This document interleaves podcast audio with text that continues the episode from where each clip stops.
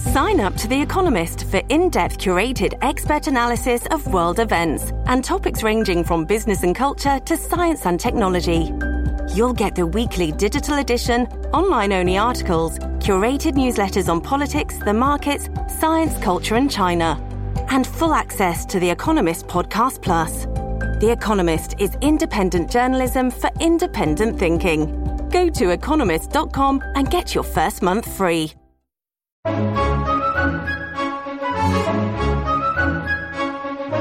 Hello, everyone, and welcome back to New Books in Christian Studies.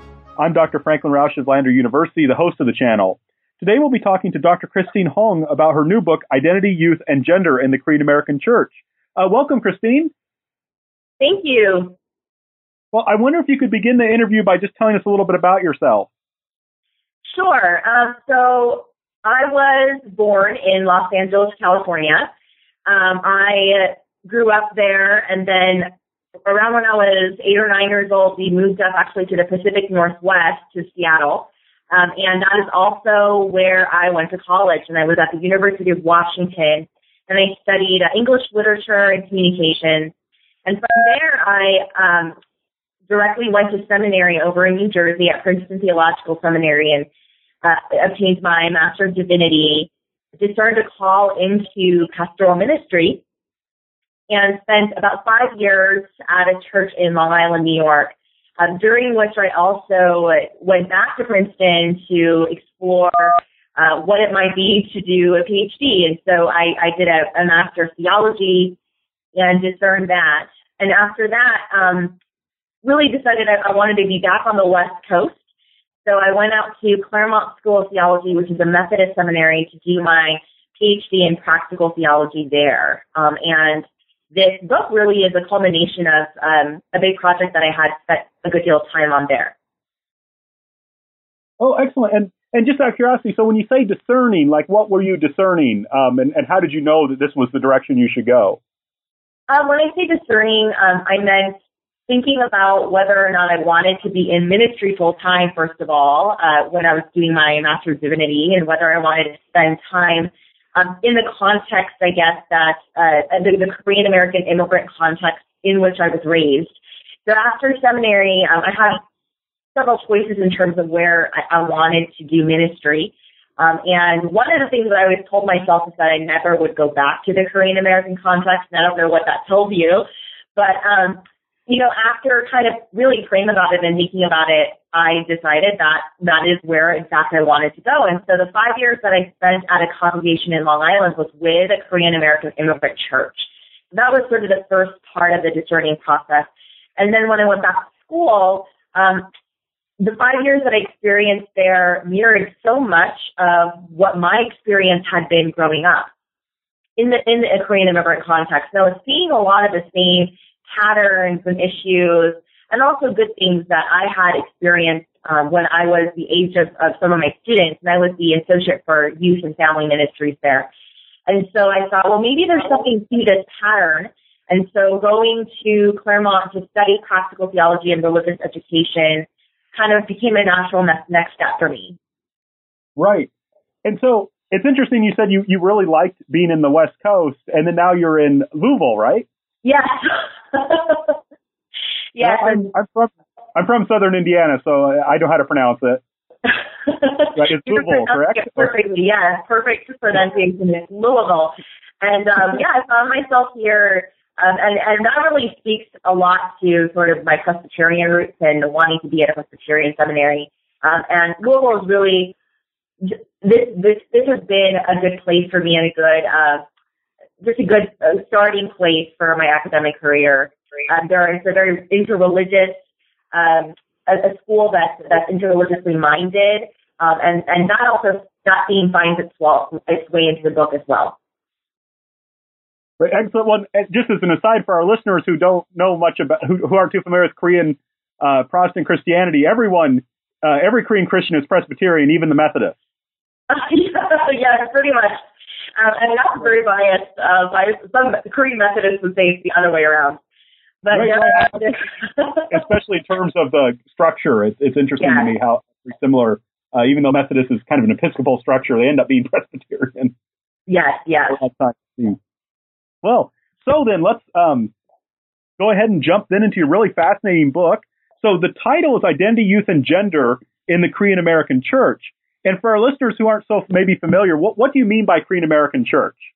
The way that I define it in, in the book is uh, really inclusive of congregations of, of Korean immigrants, but also their children and their children's children, so American born uh, Korean Americans. And in the context of the United States, often the um, Korean American church would be inclusive of both an immigrant generation, and that immigrant generation is, is still growing. So sometimes we forget that immigration continues to happen.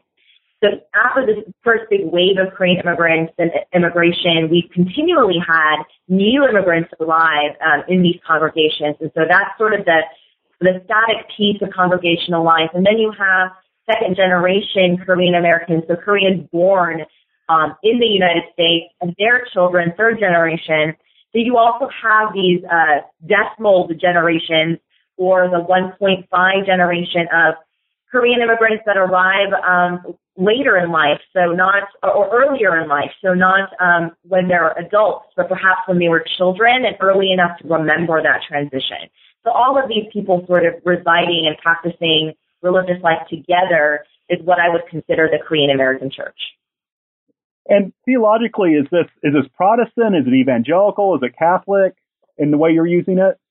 Sure. In this particular study, it was a mainline Korean American church, and um, as you say, though, those lines are really blurred, and um, that does not necessarily mean that the congregation I studied did not have evangelical tendencies. Right. Okay. Gotcha. And so your book, I thought this was not a term I'd run into before, but you described your book as a feminist ethnography. Could, could you tell our listeners a little bit what you mean by that? Sure. I really simply put, um, Shulamit Reinharz, uh, who is sort of one of the um, the earlier feminist ethnographers who sort of wrote, wrote a lot about what that practice was, and she puts it really simply: feminists who practice ethnography or the study of, of people's lives uh, and if a feminist is doing ethnography or any social study, it really the study itself becomes feminist through that lens. Okay, excellent. And and in your own case, like because I I mean feminism is a very broad term. Sure. I think. What what does that kind of mean for you then? If if you're the feminist that's shaping ethnography, how are you shaping it? Um, I'm shaping it with a really reflexive lens to how my feminism is particularly shaped. So how I understand women um, and and gender and also perhaps gender roles and also binaries and the problem of binaries and how I understand that. Um, and part of what makes this particular study work as a feminist ethnography is it's really dependent on my um, ability and also my uh, openness to unpack how I have been formed as a feminist in order also to understand and unpack and, and alongside of uh, my participants what it means in their formation as well. So what feminism might mean for them. And also to be inclusive that that definition for them might be completely different from the way that I was formed or the way that I understand it. So it actually does point to the expansiveness of the term. Yeah, excellent, excellent. So, um, and again, for our listeners, I, am a historian by training, even though I'm a specialist in, in Korean history. One thing I really enjoyed about Christine's book was that she's using these terms I'm not familiar with, and I'm getting to learn um, that way. And there was another term I didn't know so much about was practical theology. So can you sure. tell us what that is and how you think your study is going to contribute to its development? Right. Practical theology is, it's so interesting because there are actually courses in, in seminaries and doctoral studies trying to define and nail down what practical theology is. And it really is an elusive uh, subject and sort of having an elusive definition. I think, um, I think that that's okay. And the way that I would define it is uh, practical theology is a discipline that assesses or studies religion and religious practice and also works to unpack the nature of uh, theological uh, impetus maybe behind what those practices are. And I say that there is a goal, a couple of goals to practical theology, and one is to try to work at bridging the gap between theology as it lives in theory and as it is lived and experienced in life by people um, and the second goal would really be transformation of people and places. And, and, for this particular purpose, it would be the transformation of congregational life. And there is a pastoral theologian at Princeton Seminary whose work I used as part of this book, Dr. Richard Osmer, who explained four really key questions and tasks of practical theology. And I thought they were, I mean, it's simple enough that I feel like we can um, talk about it just in daily life. And, and I use them for this study. And the first would be the question of what is happening or what is going on. And the second question of practical theology might be why is this happening or why is it going on? The third question of practical theology would be what ought to be going on. Um, and the fourth question of practical theology is how might we respond to this issue or to what is going on or to what ought to be going on. And so you can kind of track this process towards transformation or for encouraging transformation around maybe particular issues that arise. Excellent, excellent. And so why, I mean, you're focused and if you're interested in transformation, why then are you focusing on these Korean American mainline adolescents? Uh, and but part of it is really self-study as well. I think a lot of practical theology, because it requires such hyper self-reflexivity on the researcher's own life, where we believe that um, when you research a community or you're studying a group of people and their religious embodiment, um, you really are trying to answer some questions that you have in your own life or that you've come across in your own life. And we don't approach things completely as a, a blank slate. So for me, this really has been about unpacking some of what I observed in my personal formation as a Korean American Christian woman um, and growing up as a bicultural person and being a part of the Korean American church and then consciously choosing against it to be a part of that church as an adult. So a lot of this has been uh, a personal journey for me and personal investment in, in trying to understand even my own narrative through this process. Excellent, excellent. So if we move on then to chapter two, in, in this second chapter, you're giving us kind of a background talking about um, Korean, Korean American history and immigration. So I wonder, and you talk about the importance that the Korean American church plays in the life for Korean Americans in the United States. Could you tell us a little bit about that? Sure. Uh, I would say that Korean American churches really began as a place where Korean immigrants, new immigrants could gather and worship uh, collectively together in their own language, with their own traditions, with um, their own hymns, and oftentimes in an environment that was not hospitable to their presence. So as we kind of see with the way that we are still today fighting waves of immigration and the rhetoric against immigration of people from different parts of the world to the United States. This has been an issue since the beginning. Um, and so this was the Korean church really ended up being a place where people could worship, not free from that environment, but perhaps for a moment um, outside of that umbrella of just oppression.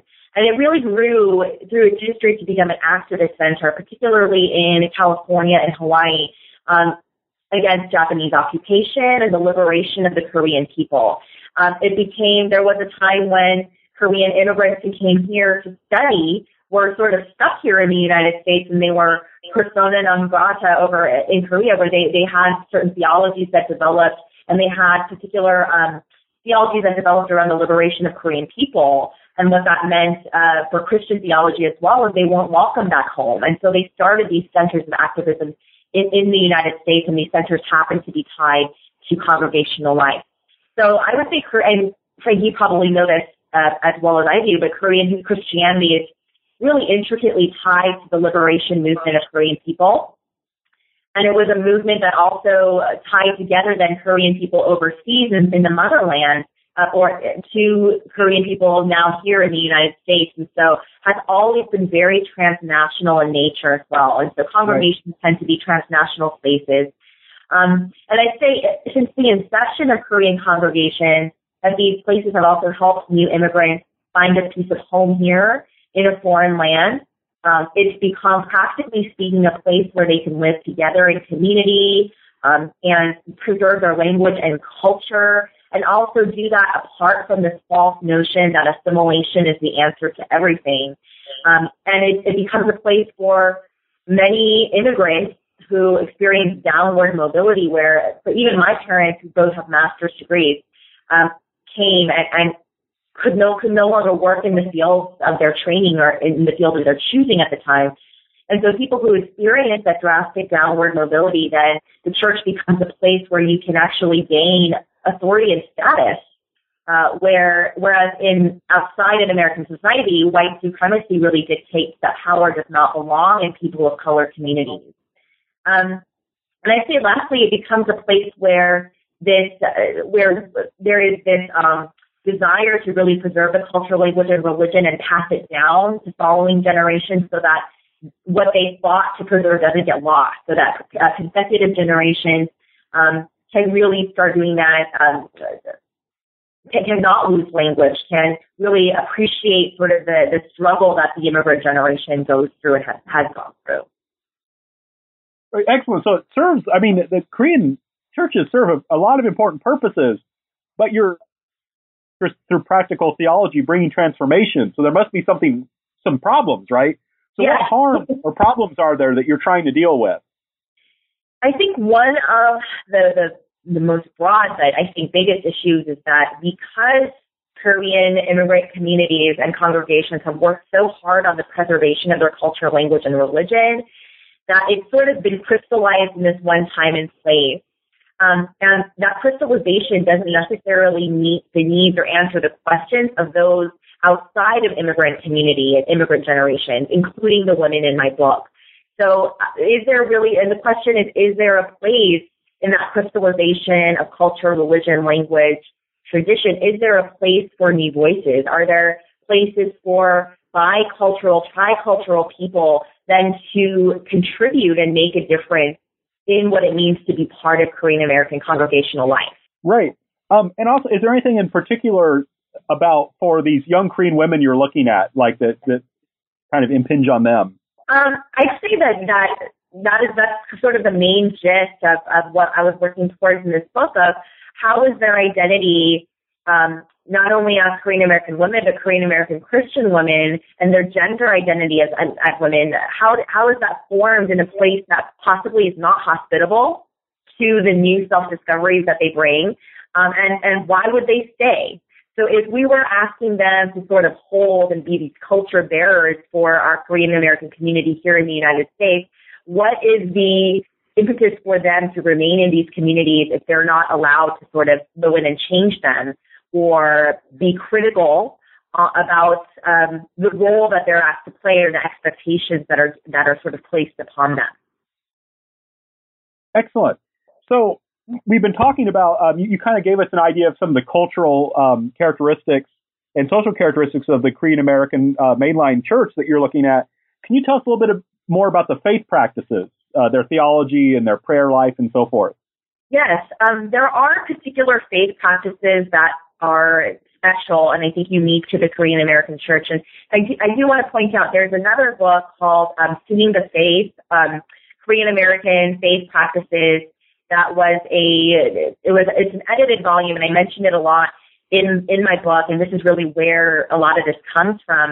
Um, and they note and I note that first of all, some of the things that are unique is this multi generational context of the Korean American church tied to sort of language and generation. So in one congregation, you would have separate congregations for children, youth, and English speaking young adults and Korean speaking young adults, um, and then the first generation, or, or, or maybe in a broader context, the immigrant generation. Um, and so you will have in, under one church umbrella lots of different ways of worshiping in the same church. Uh, we also have uh, one particular way that we pray, or fervent, fervent prayer is, is a particular way that Korean Americans pray, and this is a practice that originated in Korea. Um, and one could even say, you know, some of my research has, has led me to believe that this is out of really an indigenous shaman tradition of prayer. Um, but praying fervently, and, and when you walk into a Korean congregation that does this, you will know it's happening. it's not a mystery of when it happens. And it's when the congregation will pray in unison, um, and often very loudly together. And they're, they're each praying their own prayer, but in one voice. And it really is this visceral sort of crying out to God for healing, for um, whatever the needs of, of individuals in the community might be, even of repentance or confession. And so it's, it's, it, it's really powerful if you've ever been in the midst of this um, happening, and it can also catch you off guard. But it's very particular to the Korean tradition. I'd also say hospitality or the feeding of the community is very important to Korean Americans. Now, Koreans aren't the only people that will feed people on a Sunday, but um, this practice comes from wartime of when people around the country didn't have enough, and so uh, people would save spoonfuls of rice to feed their community at the end of a long week so that everyone would get a belly full of rice and, and be full and fed. And so this continues today in the United States as well. And, but unfortunately becomes sort of the ministry and practice of, of women and primarily of women and also young women and girls in the church community. Um, singing is also one. Singing is, is significant. Again, going back to the indigenous spirituality of Korean people, um, singing away the the harm of the people or the suffering of the people was the role of the shaman, and so has been really integral in the spiritual life of Korean people since then. Um, although not all Korean people would appreciate us pointing to that. Um, and so today in the Korean American congregation, singing is sometimes the only space in which men and women have equal status and can do the same thing together at the same time uh, uh without there being gender binaries. Sabbath is another, and um, Sabbath is a, that practice comes from this idea that you have this community that protects people from sort of the, the inhospitable environment of the United States. And so coming to church is not really only about the two hours or the one hour of, of the church service, but it would be, it's an all day practice. So people come to church early in the morning and stay very late till evening. And oftentimes when I was doing my uh, site visits with this study, um, I served at another church in the area at the same time. So I would go do my part of the service and I would come back to this particular church and they would still be going. Hmm. Um, as would my church that I just left. And so Sabbath becomes a, a, an entire day experience for people and not just a moment. Well, yeah, it's interesting too because I think with the, the 19th, early 20th century American Protestant missionaries that went to Korea, and they were uh-huh. really big on that, and then it's in the United States, yeah. but the Koreans remembered it. Yeah. so it's kind of a funny thing. Um, well, thank you. And I, and I have heard, I've been to a, a, Friends Presbyterian church in Korea where they did the, the um, Dongseong Kido. And it really yeah. is for our listeners. It's amazing. It is. And it gives you, it really, when you hear it for the first time, it gives you chills. It really does because it's it is very powerful and it's considered to be Holy Spirit led. Um, and so, and it will, it's you, even though people are praying on their own, the idea that they're praying together in one room and, and just out loud and sort of that vulnerability of the person next to me is going to hear sort of this utter, deep, you know, the deepest cry of my soul and spirit. I mean, there's something really vulnerable about that process too. Right, right. And it's, it's just interesting to me too, because people, I think, in the United States have this idea of Presbyterians as kind of staid and kind of uh, formal. Yeah. so we, we've talked in a little bit about kind of the, the theological lives of these young women, their cultural lives. Could you tell us a little bit more about their their psychological lives, the mental health issues that they face? Yeah, and I really included this chapter in this book because I found that a lot of studies on the spirituality of adolescents didn't actually examine um, their mental health. And I think that that's just, it's not a holistic approach. And so I really wanted to examine and, and look at sort of what it, what are the mental health issues with Asian American adolescents. And I found that there's really not a ton of information on this until recently. There have, in the last 20 years, these studies have been done, and we're now just kind of um, kind of opening up sort of what this means for really my generation of, of Asian Americans and, and how they were brought up and what the the central difficulties were for us. Um, and so I'll just go through a few that I talk about.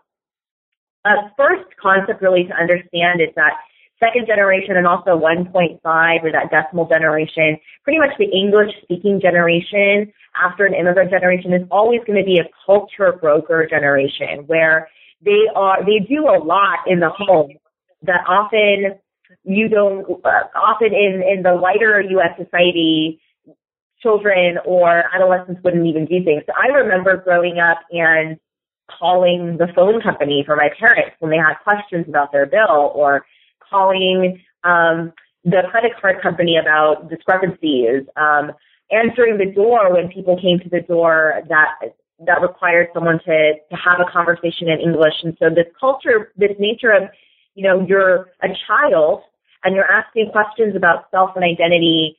Um, and you also have these authority figures who are your parents who are supposed to protect you and take care of you.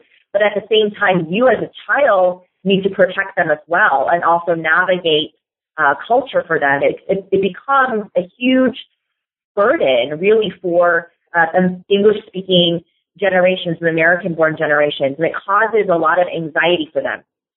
And so everything that they do is tied to the status of the family, um, including the status of the self, and sort of bringing your family up out of uh, their struggle. So culture brokers, so again, and then status anxiety uh, would be kind of the next thing that that flows into. So status anxiety about self and family, and some of this comes out of academic pressure.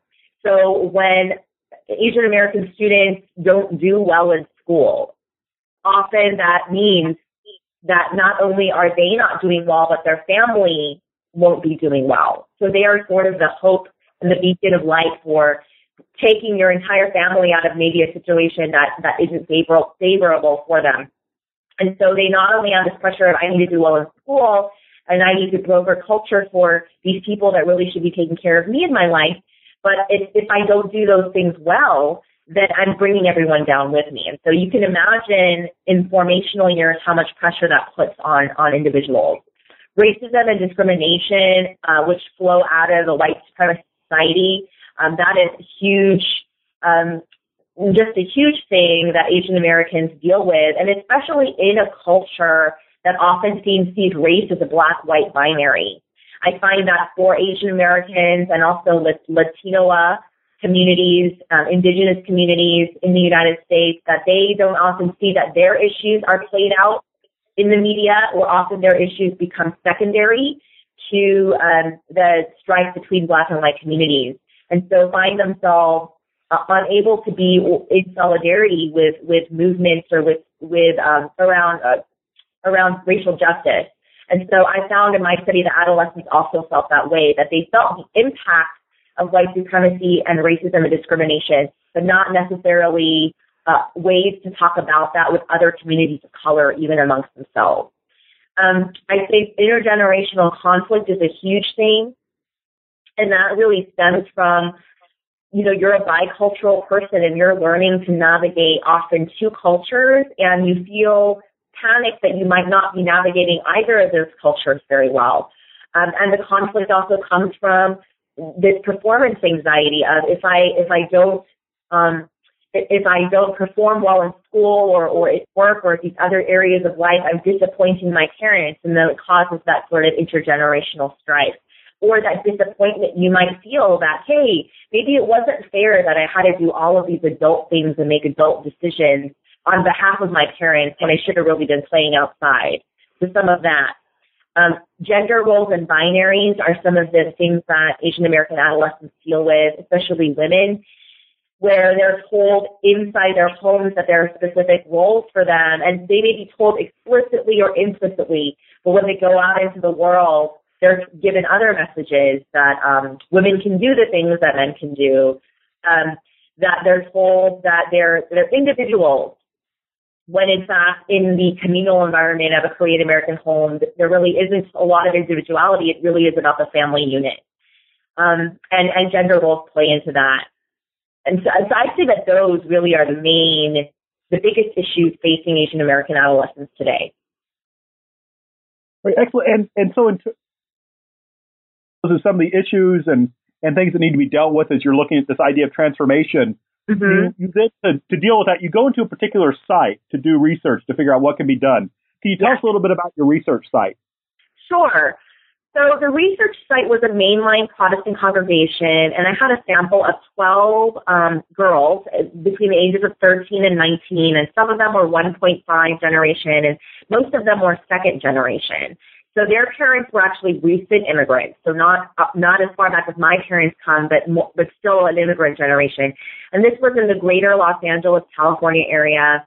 The congregation has programs for all ages and was what I considered really a vital congregation, meaning that the congregants were encouraged to uh, foster community there and to constantly come to church every day if they could. And they in fact had had things going on almost every day of the week, but mostly Wednesday, Friday, Saturday, and Sunday. Um, both Korean and English were spoken. And uh, they had about six ministers, uh, both ordained and unordained, about 350 members on the rolls, about 100 to 150 any given Sunday, and uh, three services. So two in Korean and one in English the lead minister was a first generation uh, Korean uh, man. And um, but interestingly enough, I, I think he would have probably identified more with 1.5 generation. But I think that he went back and forth between that depending on how he felt any given day. Um, the community was pretty insular and small, even though that sounds in Presbyterian world that sounds like a huge congregation. But for but the, this congregation actually felt really insular and small and also the Korean American community in the United States, but especially in Southern California, is very insular. We all know each other. And so part of my negotiation with this congregation was to never reveal the identity of the participants or the name of the actual congregation at their request. So um, I actually asked several churches whether or not they'd be interested, and this is a request of all the churches. And um, really they, they wanted every single time I would kind of finalize the negotiation of the study, they would want to hammer home this idea that you're not going to tell people who we are, or even right. if you reveal if you reveal too much of the specific location, people will find out. So uh, you can kind of say maybe that there is like a rhetoric of shame tied to that, um, which is really a deep part of the way that we understand ourselves and culture. So I, I, I honored that request in this book as well. So as you, you do this work, um, well, can you tell us a little bit more about, um, so what did you do then at, at this site? Um, so part, part of the methodology that I used included participant observation, and that's pretty a standard tool for practical theologians in research, which just means you're supposed to be as unobtrusive as possible in your observation of people, but also participate so you get to practice a little bit of what other people are practicing to see what it's like. Um, but that kind of relies on this false assumption that a researcher, this is a very old false assumption, that researchers can walk into research spaces and not disturb things. And um, we know now that that's just not true. That just the, the presence of a, of a new person that doesn't necessarily belong in that community disrupts things all the time. And we as researchers um, can never have enough skills to not do that. I mean, this is just the way it is. And so I had to sort of throw that out the window really quickly and be more participatory than observant. Um, I remember that I would stand at the back of the the space where, where these youth were worshiping and take a seat in the back and just be taking notes and not really interacting with people other than introducing myself.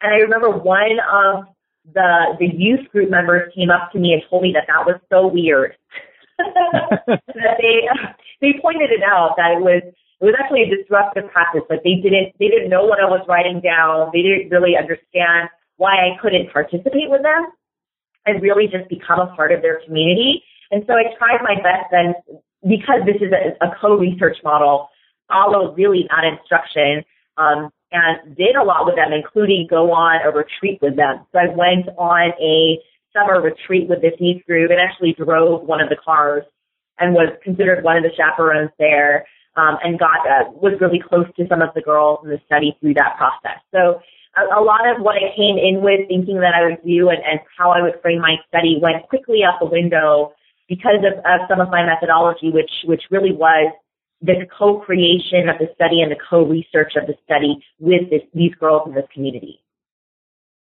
So, as you conducted this research, um, you identify in, in chapter seven five themes that emerge. I wonder if you could tell us a little bit about those themes. Sure. Um, so, yes, five major themes emerge, and there were others, but these were the five that sort of rose to the top. Uh, the first one really was how complex identity was and how much that it's a negotiated space. Um, and I think that's something that, that we know through, through psychological research, but really for these Korean American girls, it started even at the first interview of me asking, how do you want me to refer to you or, or what would you like to be called? And, and even for, I think there were two, two girls who didn't have Korean names. So they shared with me that their parents had never given them a Korean name because they didn't want the girls to, they really wanted the girls to assimilate and really bought into this assimilation theory that if they just became American enough that they wouldn't experience racism and discrimination in the world. Um, and these girls really understood where their parents were coming from, but they said, you know, that's really not true. And in fact, gave themselves Korean names and kind of renamed themselves and sort of kind of baptized themselves back into the community in that way. So it was really powerful. So one of the themes that emerged was yes, um, the complexity of identity as a sort of a negotiated space. The second, uh, continuous, continuously negotiated by these girls. Um, and the second theme that emerged was that really this question of what really is curriculum or what teaches or what is teaching and discovering that um, perhaps the things that in congregational life we assume teach, like sermons, Bible studies, uh, things like that from spiritual figures and authorities are actually not the primary modes of instruction. The third theme that emerged was this idea of wholeness and perhaps this question of what does wholeness mean for Korean American Christian women and in particular these girls. And what emerged was that um, in fact, it really doesn't. That that it's really about piecing together fragments of identities and part of what goes into constructing these fragmented identities um, are both cultural or Confucian um, ideologies and also, which then get reinterpreted as Christian ideologies or Christian expectations. The fourth theme that emerged was this white Jesus. So God as this white man or Jesus as this white man, which is interesting theologically because Jesus is supposed to be the incarnation of God or this uh, God coming down to human beings as human beings are. Yet these girls really were through this process of interviewing and rereading their interviews, discovering how far away the incarnational reality of God was to who they were and who they were discovering themselves to be. And in fact, this quandary of what does it mean that Jesus looks like a white male and it's primarily white men that seek to oppress me outside of, of this Korean context? So asking really those deep questions about the, the personification of God or the incarnation of God. The fifth theme that emerged, the last theme was the shifting of perspectives that um, Korean American girls constantly, even through this process of seven months of interviews, that they were always changing their minds and shifting their perspectives of what it meant to be who they were in the world, um, and what they believed about themselves, what they and sometimes we would go back into looking at interviews that they'd done at the beginning and they would say, well, I can't believe I said that or uh, that's not what I meant. And even though they would continually reinterpret what they had initially said to mean different things depending on when we were asking. So that there were, that some of this process of growth meant that we had to carefully track changes that were happening in self-perception. So those were five themes that emerged. So, what do these themes tell us then um, about Korean American adolescent women? I think there are a few things that it, that it tells us. Um, one that I would say uh, that there are both cultural you know, slash Confucian understandings of life, community, and self that have over time and perhaps through necessity become interpreted, and maybe through mission life, become interpreted as Christian over time. And um, that this is really um, undergirded through religious education, both in the home and at church. And one of the interesting things that I found was that folk tales, Korean folk tales, were told alongside of Korean Bible stories. And sometimes the girls couldn't really tell the difference between the two. Or, or moralized Korean folk tales as Christian stories, even though they were never intended to be Christian stories. So they, they um, kind of imbued Christian meaning onto them um, and so that follows into another finding, which really is that everything in a congregational and home context is religious education. Um, that is not the sermons and Bible studies that these girls really think help them in their formation, but it becomes actually rather how other women embody womanhood as Korean American women that actually teaches them about themselves and one another. And so if a woman is continuously, or women are continuously invisibilized in Korean congregational context, that they um, themselves learn that there's some theological practice in play here. There's some theological belief about women being invisible, and, and um, that that that that becomes internalized really quickly. Even if you're preaching, um, you know, the fullness of the gospel for all people at all times from the pulpit, that is really what they see embodied is is how they really learn. Um, Another thing is that that shifts and disruption and identity formation begin to happen as you ask girls to examine their own words and patterns of behavior and knowledge about themselves and other people. That if you're really trying to encourage um, deep thinking about identity, womanhood, what does it mean to be a Korean American Christian, that one of the easiest ways to do that is ask them to examine their own words. And so we did this constant pattern of when I would transcribe an interview of just constantly going back and forth to, to these young women and asking them, is this what you meant? Or how would you change this now or would you not? And every single time there were, there were lots of changes that were made. Um, and, and they would say, you know, had you not had me examine these words, I wouldn't have thought, um, that this was possible or I wouldn't have had that shift in my understanding of self and identity or even my community.